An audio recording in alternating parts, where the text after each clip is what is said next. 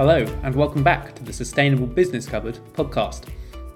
Coming up on today's show, we watch how Nespresso is engaging both suppliers and consumers in order to improve the sustainability and recyclability of its value chain.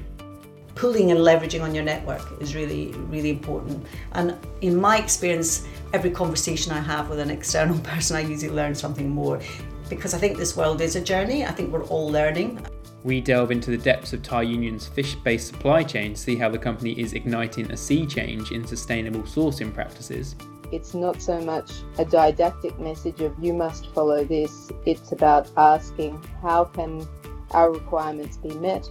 How can we as Thai Union support the suppliers in meeting that and understanding all the different governance, community, and regulatory issues that are around and we chat best practice CSR reporting with packaging giant Mondi. We always are looking to keep the audience in mind and how can we best reach those audiences and, and tell the right stories um, that we have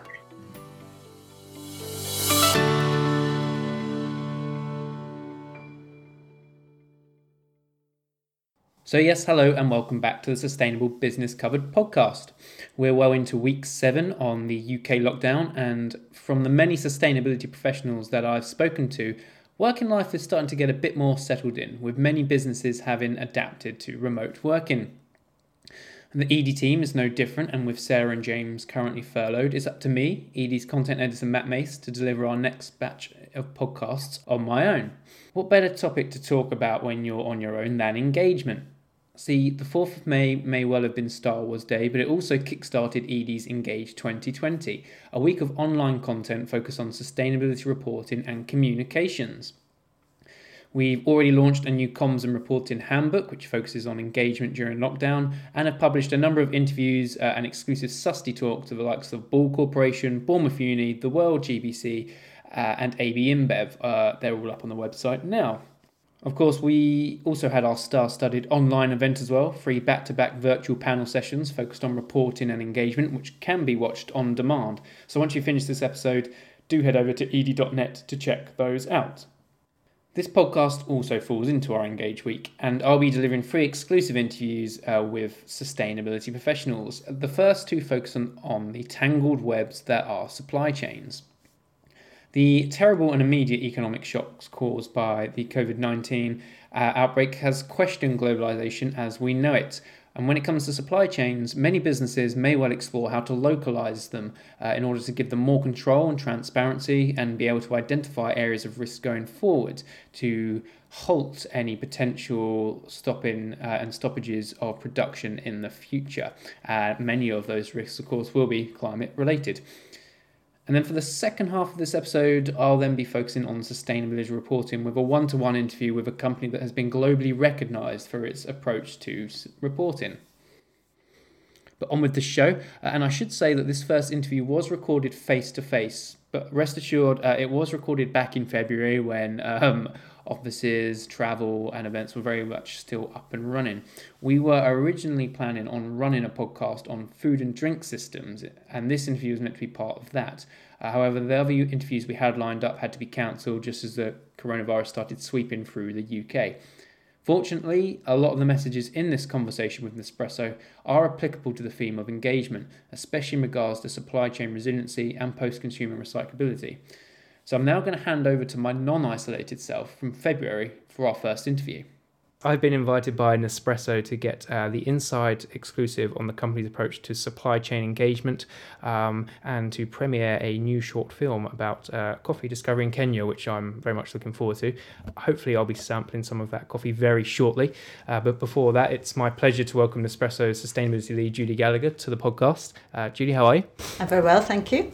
We were we were discussing uh, as we were trying to find a room to do this recording that we um, we didn't quite bump into each other at the sustainability Leaders Forum, but we were looking out for one another to say hello. How did you find the forum? I loved it. Um, I did see you, but you looked very busy, and, and I too was busy uh, with um, getting to all the different uh, keynote speeches, panel events, workshops, and meeting other people. And I think it's a great place uh, to get some inspiration and recharge your batteries to go back and make change back in the workplace.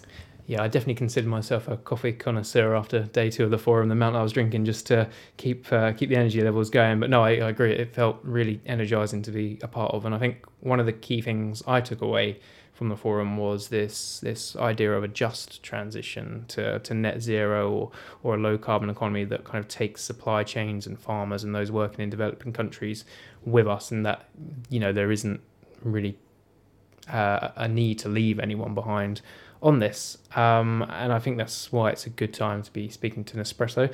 Uh, so I've brushed up on your AAA Sustainability Quality Program, um, which obviously covers that, but it's probably best if you provide an overview as to what that entails. Um, well, I, I, think probably to put it in perspective, understanding Nespresso. I mean, uh, Nespresso is a coffee company, and we our proposition to our consumers is all about great tasting quality coffee.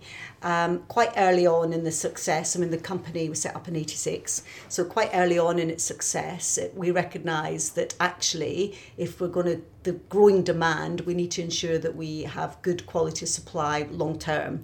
And as part of that, we uh, worked with the Rainforest Alliance back in 2003 and put into place our AAA Sustainable Quality Programme which is a program that is for uh, working directly with farmers, uh, whereby we are looking to improve the quality, uh, the sustainability, and the productivity of uh, the smallholder farm.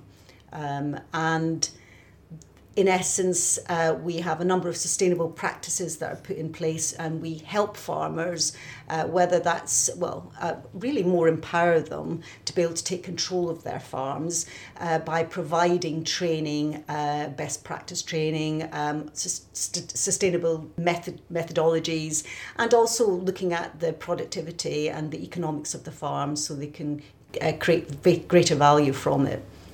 And 2003 is is a, an impressively long time to have that kind of partnership set up. Like I've spoken to companies that are younger than than that, yeah. um, and I imagine um, having such a, a, kind of long-standing uh, relationship with the Rainforest Alliance and and that program in place has has um, reaped some impressive learnings for you as to how to embed sustainability at such a ground level. What would you say were the uh, the key achievements of that so far? Well, I think uh, our coffee sourcing is obviously uh, through the AAA Sustainable uh, Quality Programme is a key component of our overall sustainability strategy. But it's not just about the coffee sourcing. We also have to consider the packaging mm. that it's in and the aluminium capsules um, and why we choose aluminium.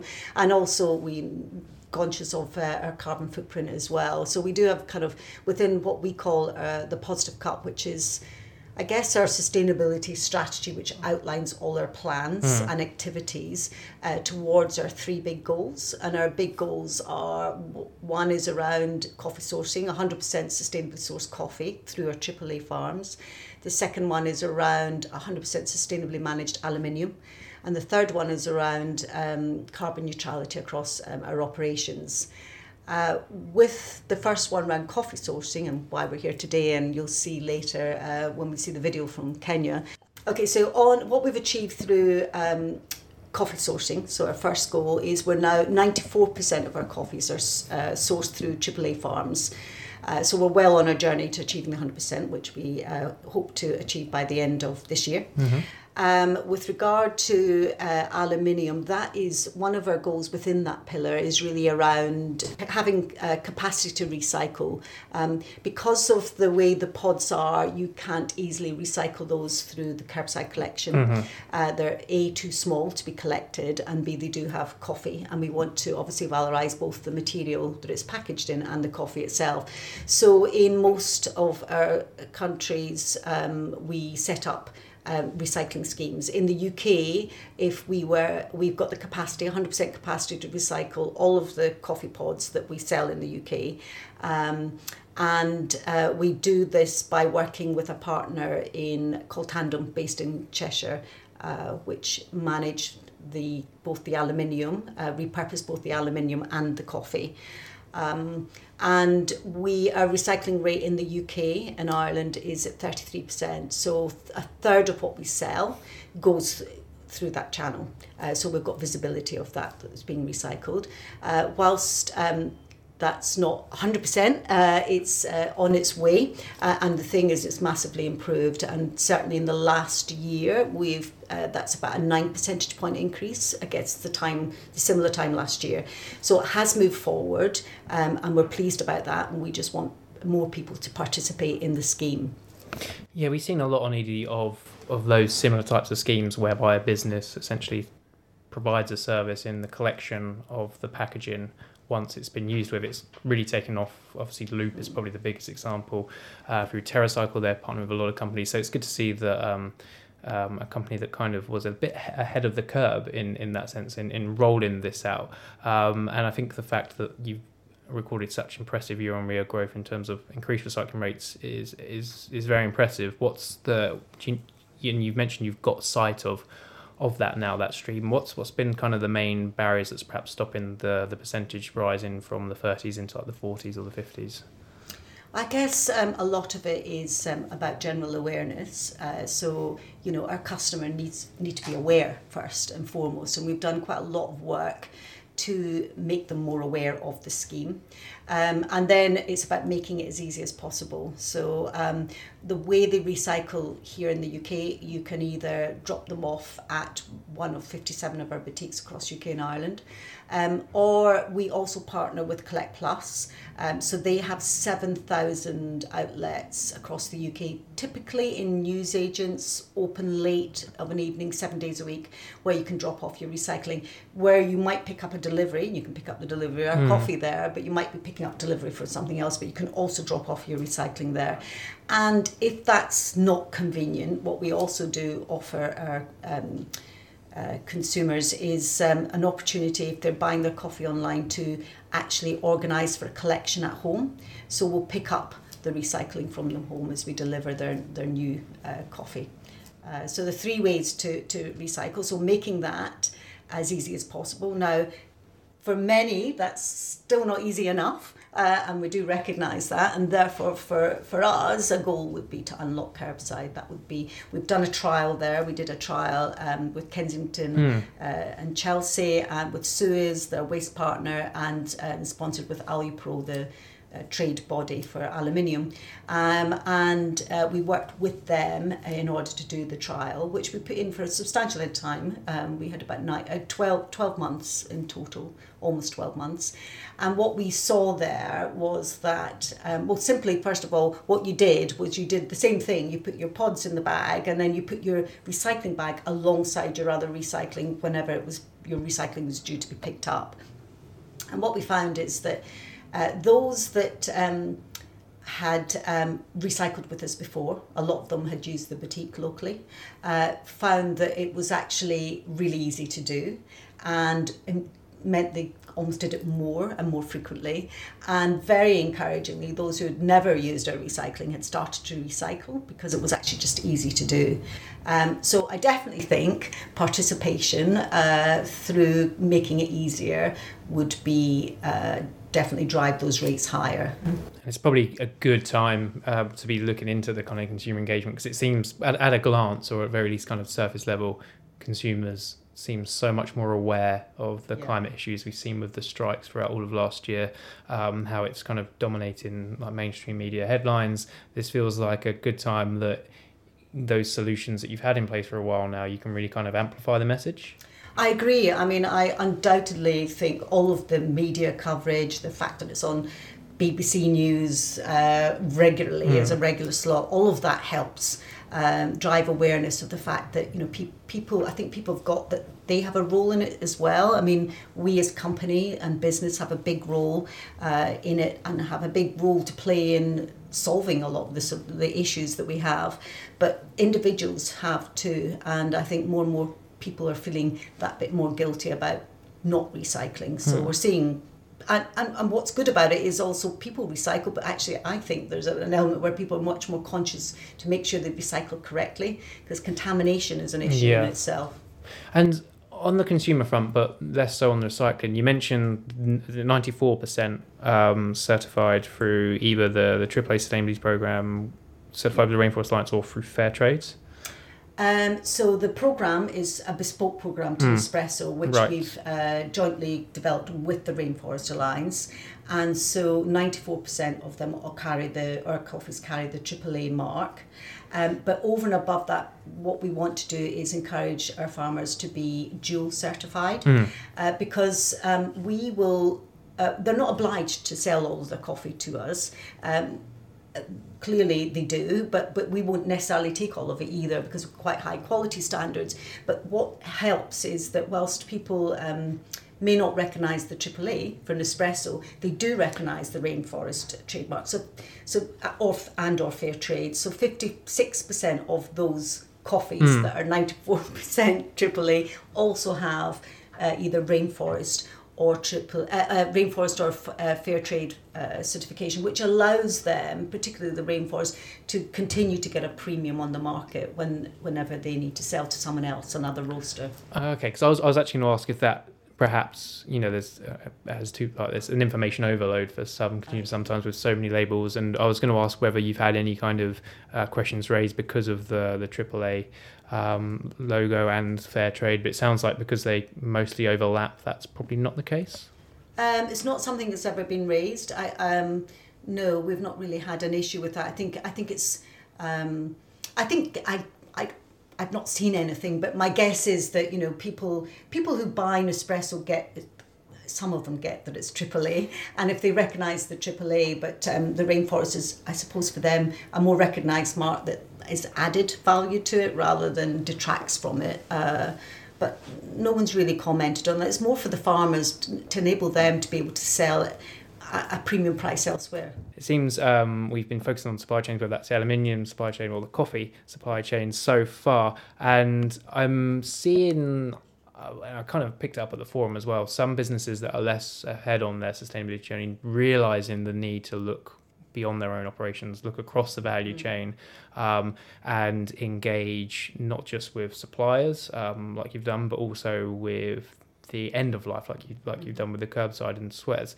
Um, it, it seems that we're hitting a point where businesses know that real kind of true leadership involves multi-stakeholder collaboration on that front. And I, I'd want to ask Nespresso, as a company that has been doing this for a long time, what your kind of key advice would be for a sustainability professional that's just trying to get to grips with kind of future-proofing the value chain of the business they operate in. What, what advice would you give them? Well, I think, um, firstly, I suppose what's been easier for our business is is the model because we're a direct business. So by that I mean we we work directly with farmers and we work directly, deliver directly to consumers. So we have true visibility of our value chain. Now I do recognise that not every company has that. That makes it easier for us to manage and ensure that uh, sustainable practices are put in place uh, from the cherry right through to you know the end of life. Um, but that said, what I would say, um, if you don't have that business model, is I think the most important thing is um, partnerships. You know, we set up an Nespresso Sustainability Advisory Board in, I think, 17 it was. Um, and that is because we too are conscious that we need to learn. We haven't got all the answers. And that is a mix of, in fact, the CEO of Fairtrade and Rainforest Alliance would sit on that, and will do sit on it rather, um, and other uh, external experts um, who um, will challenge us on our thinking and drive us that bit harder as well, which I think is good, um, uh, but also can provide some uh, inroads to other partners we may should be considering uh, dealing with. And we work with, I would say now, it must be getting on to 40 different partners in order to, whether that's through coffee sourcing or through aluminium sourcing, uh, in order to um, push the, you know, a more circular uh, approach to our business. So, uh, yeah, partner, partnering and partnering with the right people, I think is critical. Um, so, you know, uh, pulling and leveraging on your network is really, really important. And in my experience, every conversation I have with an external person, I usually learn something more. Because I think this world is a journey. I think we're all learning. I don't think it is about perfection. I don't think it's a silver bullet. I think uh, you can make decisions in one area and then have all these unintended consequences. Um, and you and and so my another lesson I would say don't don't wait to get everything perfect. Just try it and try it and then look to scale it up. No, I uh, 100% agree. That chimes in with many conversations I've had with many sustainability professionals. But um, you mentioned partnering. I know I had a look at some of the name badges upstairs, and there seems like a lot of people that you want to be talking to today around any potential partnerships. So I won't keep you uh, for much longer. So thank you very much to Julie and Nespresso, and hopefully we'll get to a stage soon when bespoke events like that are able to be put on again, although that's probably still some time off. The next interview, though, is still focused on supply chains, and this one took place during the first month of lockdown. When looking for best practice on supply chains, one of the most notoriously complex is that of the fishing industry, with vessels ranging from the sizes of small cities to small individual trawlers. Placing sustainability and human rights at the heart of the practice is no easy feat. Fortunately, our next guest is on hand to showcase how their organisation has worked tirelessly to transform the value chain. So it's my pleasure to welcome Thai Union's Global Director of Corporate Affairs and Sustainability, Darian McBain, dialing all the way in from Australia, I believe. Darian, how are you? Hi, Matt. I'm well, thanks. How are you going? Yes, yes, very well. Um, it's it's been an, an adjustment period. I think it's fair to say for for most of um, our staff and indeed most of our audience. We were just talking before the call. You, you've kind of been getting used to the the working uh, at, at the beginning of January, so you're kind of into the swing of things right now. I did. So I had my adjustment period in January when I moved back from Thailand after five years back home to Sydney. So I had a couple of weeks of thinking, this feels like I'm on permanent sick leave. It's really strange not being in an office. But now, by the time everyone else is working from home, I'm like, right, I'm into this routine. I know how to do it. So it's working out well. And it's nice to see the different ways we can all connect. You know, I have a very global team and deal with stakeholders globally. And so it has been heartening how we've all been able to connect, whether it's through calls or webinars or podcasts.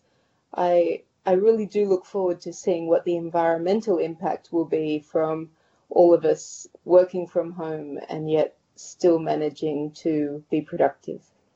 That's a very good point, and yeah, it feels a bit strange to be doing a, a, podcast all about engagement and communications and having to do it all basically via uh, Skype because of uh, the social distancing aspect. But it's good to know that you're you're still able to engage with not just your team, but but those um, outside your four walls that you work with. Um, as well. And I think it's a good place to start. And so perhaps for those that are listening that are, are perhaps they, they've probably heard of Thai Union, but they're, um, they're not quite sure of, of, the work in regards to sustainability and supply chain that, that you have done to date. So should we start with a bit of an overview? Um, as to as to as to your organisation and your work with supply chains and engagement on that front? Sure. So Thai Union is one of the largest seafood processors in the world. So we're known particularly for canned tuna. So we're the largest canned tuna manufacturer. Approximately one in every five cans of tuna manufactured is manufactured by Thai Union. We're one of the largest importers of shrimp into the United States, plus we deal with all other seafood species, salmon, sardines, mackerel, etc. We're headquartered in Bangkok and listed on the Stock Exchange of Thailand, but very much a global company. So our supply chains really do stretch around the world. Our markets, uh, the largest market is in the United States, our second largest market is Europe. So it's very much a global operation. And I think sometimes the name confuses people. They think it's only operating in Thailand and only using Thai seafood, but actually, less than 2% of the seafood that we process comes from Thailand. Um, we have manufacturing sites in 16 locations around the world. And that global footprint obviously adds to the complexity of, of the management and engagement with the supply chain. I, I would have thought, and um, having having worked with um, with Thai Union um, previously, and, and, I've spoken to you a few times before. I know that obviously um, human rights and, and obviously sustainable kind of fishing is, is, is the kind of two key pillars. I mean, there's obviously a, there's obviously a lot more nuance to it than that, but those are the two kind of real highlight areas. Is that fair to say? There's certainly the two that we focus on very strongly. So we operate across wild capture fisheries, aquaculture, and in feed. And we have our sustainability strategy, which is called Sea Change, and that has four pillars to it So, safe and legal labor, which is very much around human rights for our own operations and our supply chains. Responsible sourcing, which is all about traceability and knowing the environmental and social impact of the products that we're sourcing. Responsible operations, which is about our factories, health and safety, and the environmental performance of those factories. So I should say we're a processor. We don't own vessels, we don't own farms, we process seafood. And then the final pillar is people and communities. So how do we interact with the people that we work with, but also the communities in which we operate? And a lot of the, I guess, groundbreaking work that we've done in recent years has been in those first two pillars. So around human rights and around seafood sourcing, supply chains, and traceability. Okay, great stuff. And I mean, I've spoken to a lot of sustainability professionals um, that work for kind of big, they're large organizations, they have great scope of influence. Um, and I think I think engagement um, has always been a challenge, whether that's just with, with the kind of staff within their own operations. So to actually be able to try and take the sustainability agenda, the communications, and put that down to supply chains where those on the ground workers, those day to day workers, you know, they might they might be very unaware of, of the broader kind of issues. Must be quite tough. Have you have how have you found your approach to engagement across the supply chain so far? So I guess I come from quite a supply chain focused background. So many years ago, I worked for the NHS in the UK for the Purchasing and Supply Agency. So at that time, we used to talk about the NHS being one of the largest purchasers in the world, second only to the Chinese Army or the US Postal Service. I'm not sure if that holds true, but working in an organization that was entirely focused on purchasing, whether that was contracting or investigating the products that you're buying and setting up your purchasing procedures, really helped me focus on what good supply chain practices are. And so when I joined Thai Union, I did take a very risk approach, risk management approach, but from that supply chain perspective. And seafood supply chains, I always think, are not chains. It's a misnomer. They are webs. They're very, they're quite complex. They're quite just dispersed, and you need to understand, I guess, how food is being produced, but also how it's being transported and how it will be consumed at the other end. So you have different temperature regimes, you have different forms of processing, and we go from everything from, say, a large tuna purse seine vessel, which is almost like a large floating city. It has a lot of staff, it has observers on board. Uh, you can see some really good practices, and they're out fishing in international waters, to perhaps a very local fishery like a crab fishery where you might have people literally casting nets and bringing them in and being having processing take place in a local community. And so it's getting a balance between how do you manage with your high level corporate aspirations, but making it meaningful to people on the ground who are really doing the hard work at the far end of the supply chain.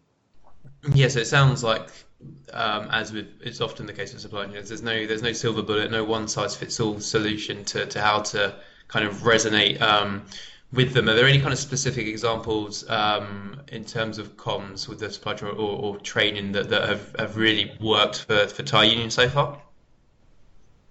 So in 2015, we reissued our code of conduct. So it was called our Business Ethics and Labour Code of Conduct. And that really set the tone for how we engage with our suppliers. And of course, when I say that now, everybody's like, well, everybody has that. And that is true. But it was interesting to be with an organization that was really starting from an early point. When we first gathered our suppliers in Thailand, and this can be anything, not just seafood, it could have been rice, it could have been oils, it could be a paper supplier. But when we first started gathering them and talking about the behaviors that we expected of our suppliers, it really did open up a dialogue with suppliers that hadn't been there before. And then we replicated that in different countries and different supply chains. And to me, the important part is having that dialogue. It's not so much a didactic message of you must follow this. It's about asking how can our requirements be met? How can we as Thai Union support the suppliers in meeting that and understanding all the different governance, community, and regulatory issues that are around how our suppliers are providing us with their seafood. And then since then, you know, it's evolved. We've now got, we came up with a shorter version and a pictorial version that we found useful in some communities. We had our document translated into around 20 different languages and then we developed our vessel code of conduct and vessel improvement program, which was specifically for vessels going to sea because some of the conditions at sea are different to those on land. And so it's definitely been a journey, but I think at the core, it is good communication that goes both directions, both communicating what we're expecting, but also listening to what the suppliers are telling us and the old adage is you can't um, you can't manage what you can't measure. And I know I know Thai Union and WWF have quite a kind of long-standing partnership in terms of the uh, transparency of, of your supply chain. Has has that um, partnership been uh, invaluable in terms of helping uh, not just identify areas of improvement, but then um, helping with the engagement front as well? It definitely has been. So that partnership started with WWF UK and John West, who are our brand in the UK, and you know really starting to look into understanding the supply chain. And it expanded to multiple countries across Europe, and really it drove the direction for transparency for all of Thai Union. So when we made our tuna commitment, uh, which was about moving all of our supply of tuna to fishery improvement projects or MSC certified fisheries, then that was really on the basis of the work that we had done with WWF. So, in that sense, that partnership was really transformational. And last year we published our first transparency report, which was done in partnership with WWF. And I've realised that um, we're already about just over 10 minutes into this conversation already, so I won't give you too much longer. But I, I think a question that I want to ask everyone that's appearing on this podcast um, and everyone that's kind of at various stages of the of the social distancing is that um, it can seem like communications can be a bit hard when you're kind of cooped up in a in your home with just your, either yourself or just your your family. Um, but the I think the message we're seeing from sane professionals is is that this is a long term journey and it doesn't stop just because of how how we're working has changed. So how do you think um, sustainability professionals can can make the best use of this time to make sure that they are still communicating and engaging on the sustainability front? So I've actually been really impressed with how the sustainability community has responded. So within my own team, which is a global team, and we've always had to manage different time zones and working remotely, we've continued with video calls and telephone calls, uh, emails and different discussions different chat groups, but it's the response from everybody else. So, still doing consultations, for example, with NGOs, still participating in working groups. I know I've joined a lot more webinars because I have that opportunity to take the time to listen and podcasts. And I guess I've been both a giver and a receiver on those. I both listen plus I participate.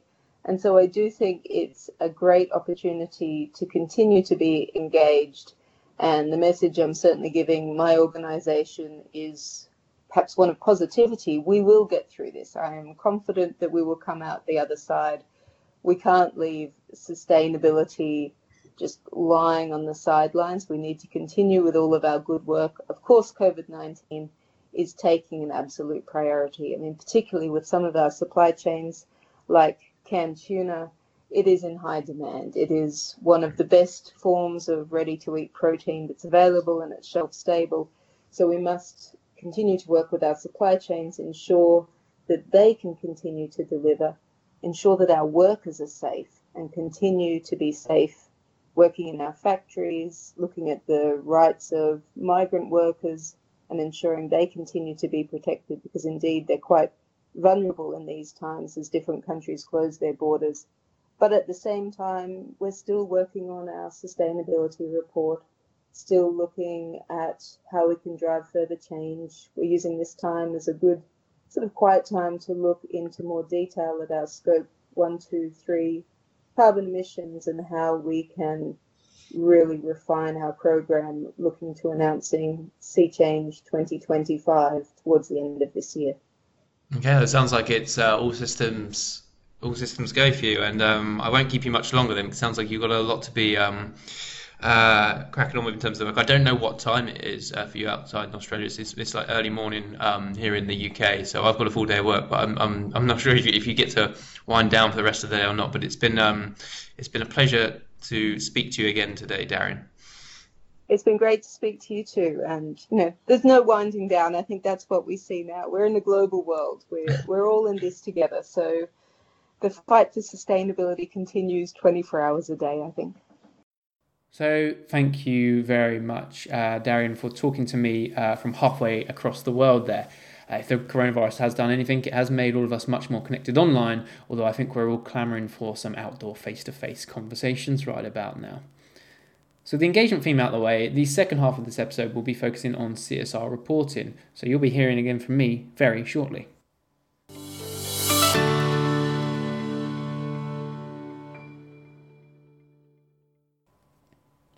So, hello and welcome back to the Sustainable Business Covered podcast. So, it would be remiss of me to run a podcast on stakeholder engagement without touching on the valuable role of the sustainability report in this endeavour. so, for the final interview of this podcast, we're going to be speaking to an organisation that has excelled when it comes to CSR reporting. Packaging giant Mondi's Sustainable Development Report ranks in the top 10 globally according to the World Business Council of Sustainable Development's Reporting Matters initiative, uh, which examines more um, than 160 uh, leading global companies on their reporting performance, and that's across uh, more than 30 countries. Susan Bruner is the Senior Sustainability Positioning Manager at Mondi and leads the reporting work. Uh, Susan, thank you so much for joining me today. How are you? I'm doing very fine, thanks. How are you, Matt? Yes, yeah. Um, the the weather's a bit worse for wear. It's kind of it was really sunny. Now it's really rainy. But I suppose you kind of want rain when you're in a lockdown and you can't really go out anyway. Um, but uh, how, how how has the lockdown how has the lockdown been um, for for yourself, Susan, in terms of you and your your team's ability to work? Um, I have to be honest. Uh, we were in a pretty good setup when it when it was announced. It came surprisingly to us as to everyone else. Um, but the pace hasn't slowed for us, um, and our team was set up already to work quite um, virtually. So half of our team, or part of our team, sits in the UK, and most of our team sits in Vienna uh, in our office there. So we have the technology infrastructure already in place. Um, it almost seems to have evened out things a bit because now we're all on the screen with small small photos when we're having our team calls as opposed to having a large portion of us together in Vienna and, and one or two other people uh, on the screen. So, yeah, we miss. I miss. seeing I miss seeing the team, um, and the days feel quite similar. It feels a little bit um, like each day is the same. They get a little bit of tired of fatigue of the WebEx and the calls, but uh, it's nice we have. There's no commute to the, to work anymore. The coffee machine is much closer to my desk, and obviously I, I can spend more time and see my children more than do in a, in a normal setup. Well, good to know there are some some positives um, in in the working aspect of it at, at least. Um, and I've, I've, so I've got Mondi's latest report um, open in front of me, uh, which was obviously March um, late March published. I, have opened up the PDF format because yeah, I'm a traditionalist like that, and I just I can't navigate websites to, to save my life. Uh, it's the same with maps. I'm just terrible with any sort of navigation. So um, I've got the PDF open in front of me, um, and I, have had a kind of comb through. It all looks extremely impressive, um, and I imagine it was a, a quite a big undertaking. Um, and having spoken to a lot of CSR professionals before, I know that reporting is kind of a year-round endeavour. So, so how long have you been working on this iteration of the report for? I'd say we've been working on it. Um, we, we, we kick off our reporting process in early September, beginning of September, and it pretty much takes us straight through until we publish the reports at the end of March. Um, uh, so it is, it is as, as the saying goes in-house, after the report is before the report, so to say. Um, but we have a quite a, a slim team, a streamlined team that's, that's focused on, on doing the reporting. So it's, it's more or less two people from the group SD side, myself and the, the head of group sustainable development, and um, working together with two people on the corporate communication side. But part of what takes us so long on the report um, is that we do an extensive amount of stakeholder engagement, both internally and externally. So internally, obviously, with all of our in-house sustainable development experts for the different areas and forestry or product stewardship or manufacturing, um, but also across the whole business in terms of speaking with HR, tax, safety, risk, wood supply, and so on. Um, and then also with our key external stakeholders, with the different NGOs, partners that we have, and so on, to bring their views into the report. So it really reflects our whole philosophy and, and what we say that sustainability is embedded in everything we do. Uh, a lot of companies say that, um, but I really can say that for Mondi, this is our reality, and that's what we try to reflect in our report. Yeah, that's that's a massive undertaking for, for a relatively small amount of people. It's um, seriously impressive. And, and then on the reporting aspect, then um, you know, we're edie, we always comb through CSR reports and sustainability reports when they come out because it's, it's kind of a great update against long term goals and there's there's always stories there. So what what are the kind of um, uh, standout um, efforts that have been mentioned in the report in this in this version? Um, in terms of the standout efforts, I think well, I, would like to sort of break that into into two aspects. On the one hand, the performance highlights out of the report, uh, and then maybe just a few insights from from the reporting side of things as well, uh, if that's if that's okay for you. Yeah, sure. Um, yeah. Um, so if I if I start on the on the reporting side of it, um, it's really uh, for us with our, with our report. We it, it's talking about our growing responsibly model. Um, this is our framework that we've established to to measure, improve, and communicate our performance and sustainability. Uh, as I said before, it really it lies at the heart of our of our whole strategy, and it's carried top down and also bottom up throughout the organization. Uh, we have within this growing responsibly model uh, established ten action areas, as we call them, to reflect the different aspects of sustainability that are most relevant to both Mondi internally, but also to our external stakeholders. Um, obviously, have reviewed this again and again through our materiality process. Um, but part of this responsibility, our growing responsibly model is that we have 16 public commitments that take us to 2020. So our five-year commitment period is ending in 2020. Um, and we have an updated science-based target running to 2050. Um, so from from reporting, this this model really helps helps us to address all the different areas, um, and we obviously also report to uh, GRI uh, core option, but we also report against the UN SDG framework, and I just wanted to touch on that as well. Um, we do think it is a key responsibility of business to help deliver on the UN Sustainable Development Goals. Um, and every year we report on the SDGs that have the strongest links to our growing responsibly activities. Um, but this year, in our 2019 report, we, we went a step further and identified the areas where we have the greatest impact and opportunity to make a real and lasting difference. So we had last year already identified the six, uh, five SDGs that were most relevant to our business, and this year we added another SDG, SDG 6 on water, um, and go into a bit of a deeper dive on those. And we also include an SDG index in our report, um, mapping all of our um, activities from growing responsibly against the, the SDGs and, and the targets of those SDGs where it's relevant. Um, if I then look at from our report, what, what are the performance highlights?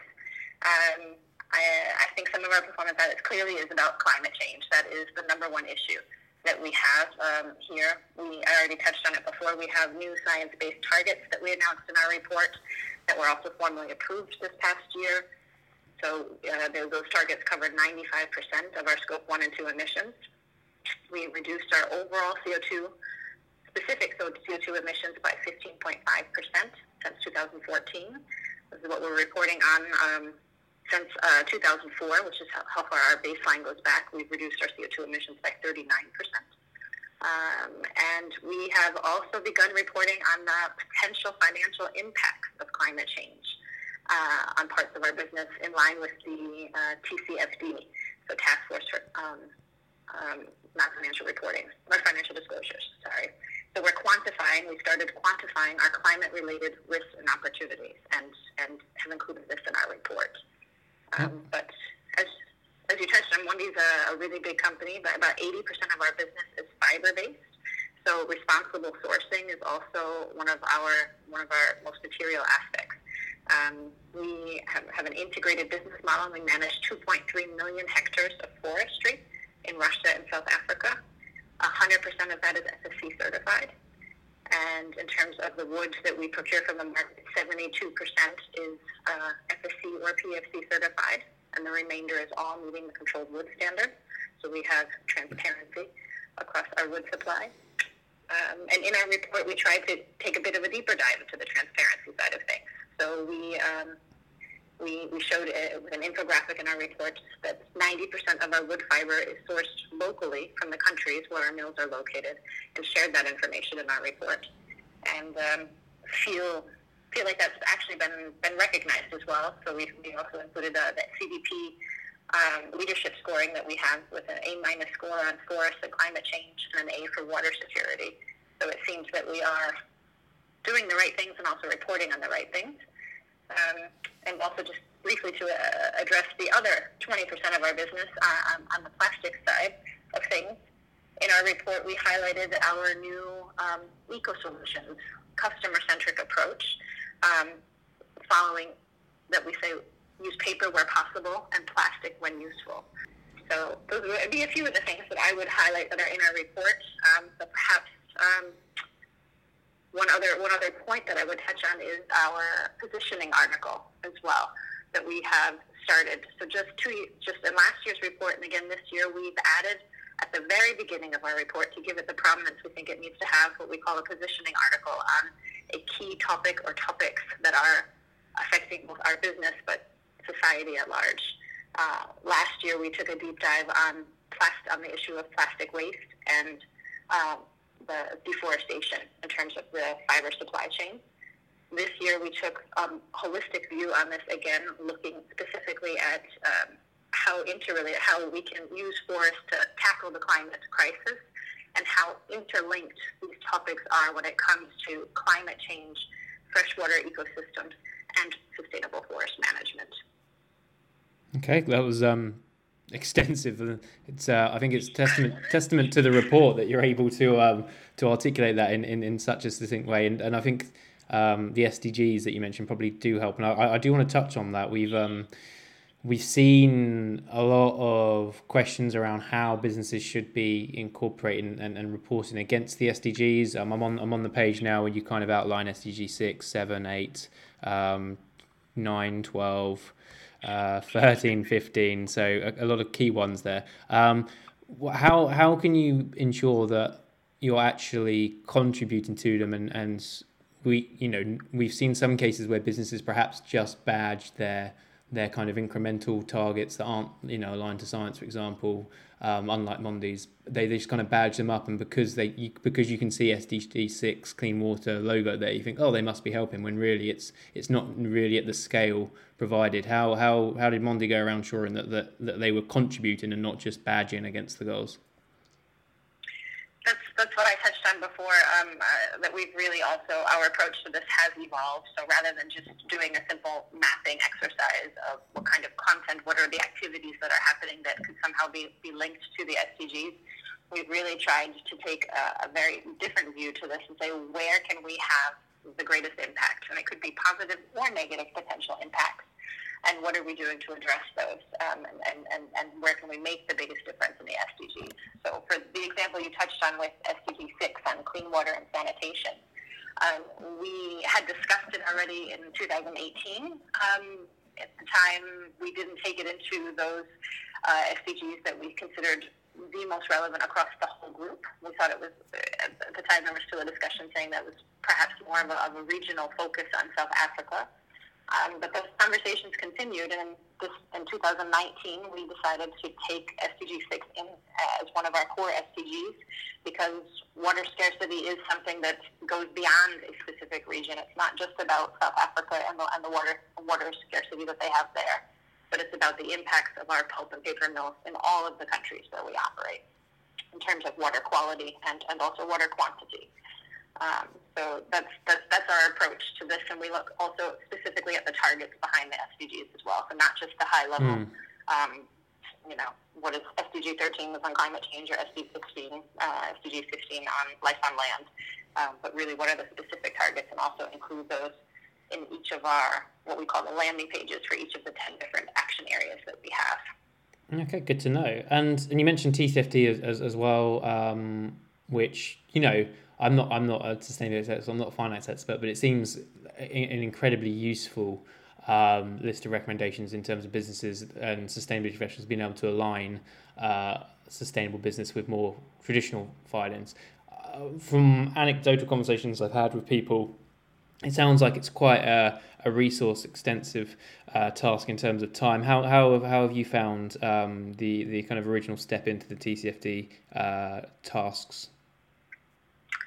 Uh, well, we've been working with the TCFD Preparers Forum um, for quite some time, um, and it is uh, an extensive task. Um, going through the exercise uh, to identify the climate-related risks and opportunities, and then also to calculate what those potential impacts could be. Um, we really do feel that we're still at the beginning of our journey here, though, um, which is why we're, we're not putting a, a, a great emphasis on the, on the actual numbers themselves, but the exercise itself is, is really valuable. Um, and I think our perspective also is that there is no separate um, there's no separate sustainability strategy in the company, and there's also no separate risk, so to say, uh, approach here. So sustainability is at the heart of everything we do from a from a strategy point of view, um, and also when we look at our, at our risks and opportunities, it is integrated in there. But this past year, we did make climate change as a, as a distinct item within our risk uh, matrix, um, looking at it even more specifically.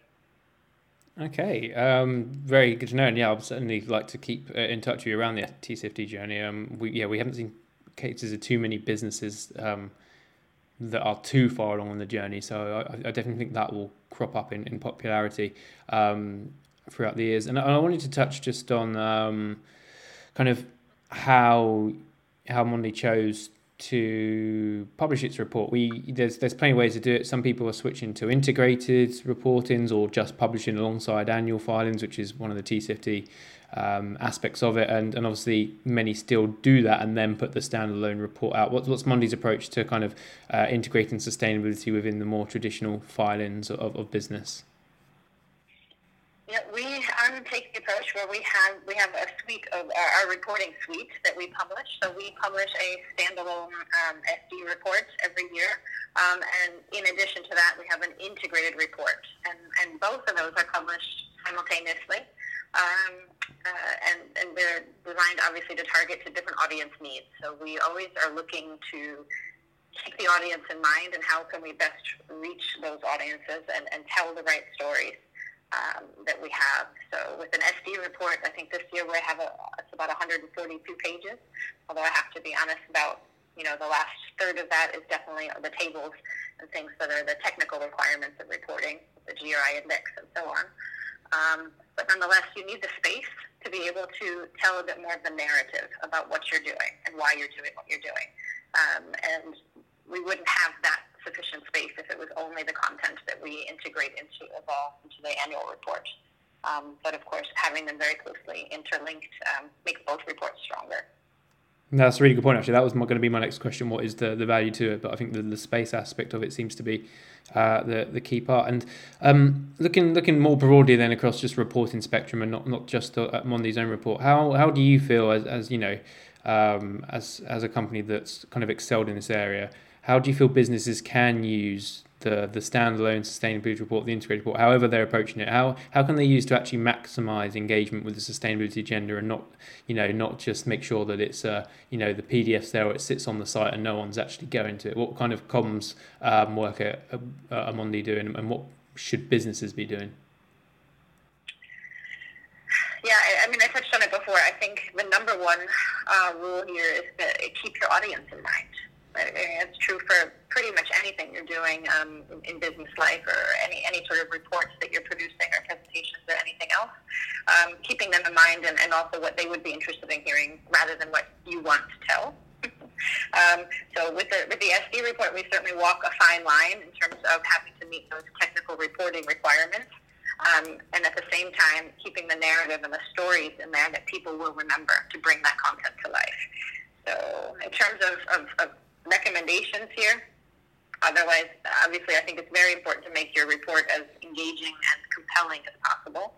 Part of that is, is about using also the as, as possible um, non-technical language uh, that's easily understood, um, and also to be as transparent as possible. Um, I think that's crucial overall for sustainability reporting. So we also talk about the challenges and the things that did not go so well uh, in the past year.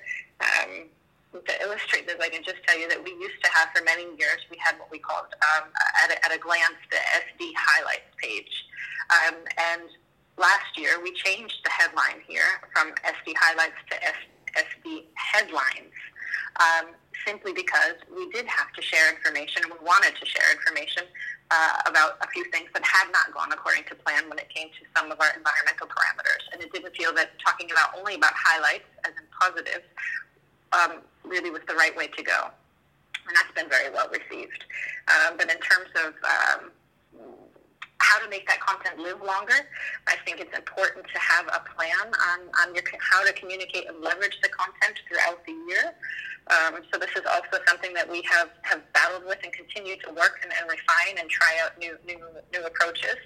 Um, we have a social media plan where we make different posts, uh, take pulling out different parts of the content out of the report, also in relation to topics that are that are current uh, and ongoing. Um, we use different platforms, both internally and externally. So internally, we have a very strong what we call Planet Mondi. So that's our intranet solution, but also TV screens uh, in the different operations and in the headquarters, using video clips to get the content across.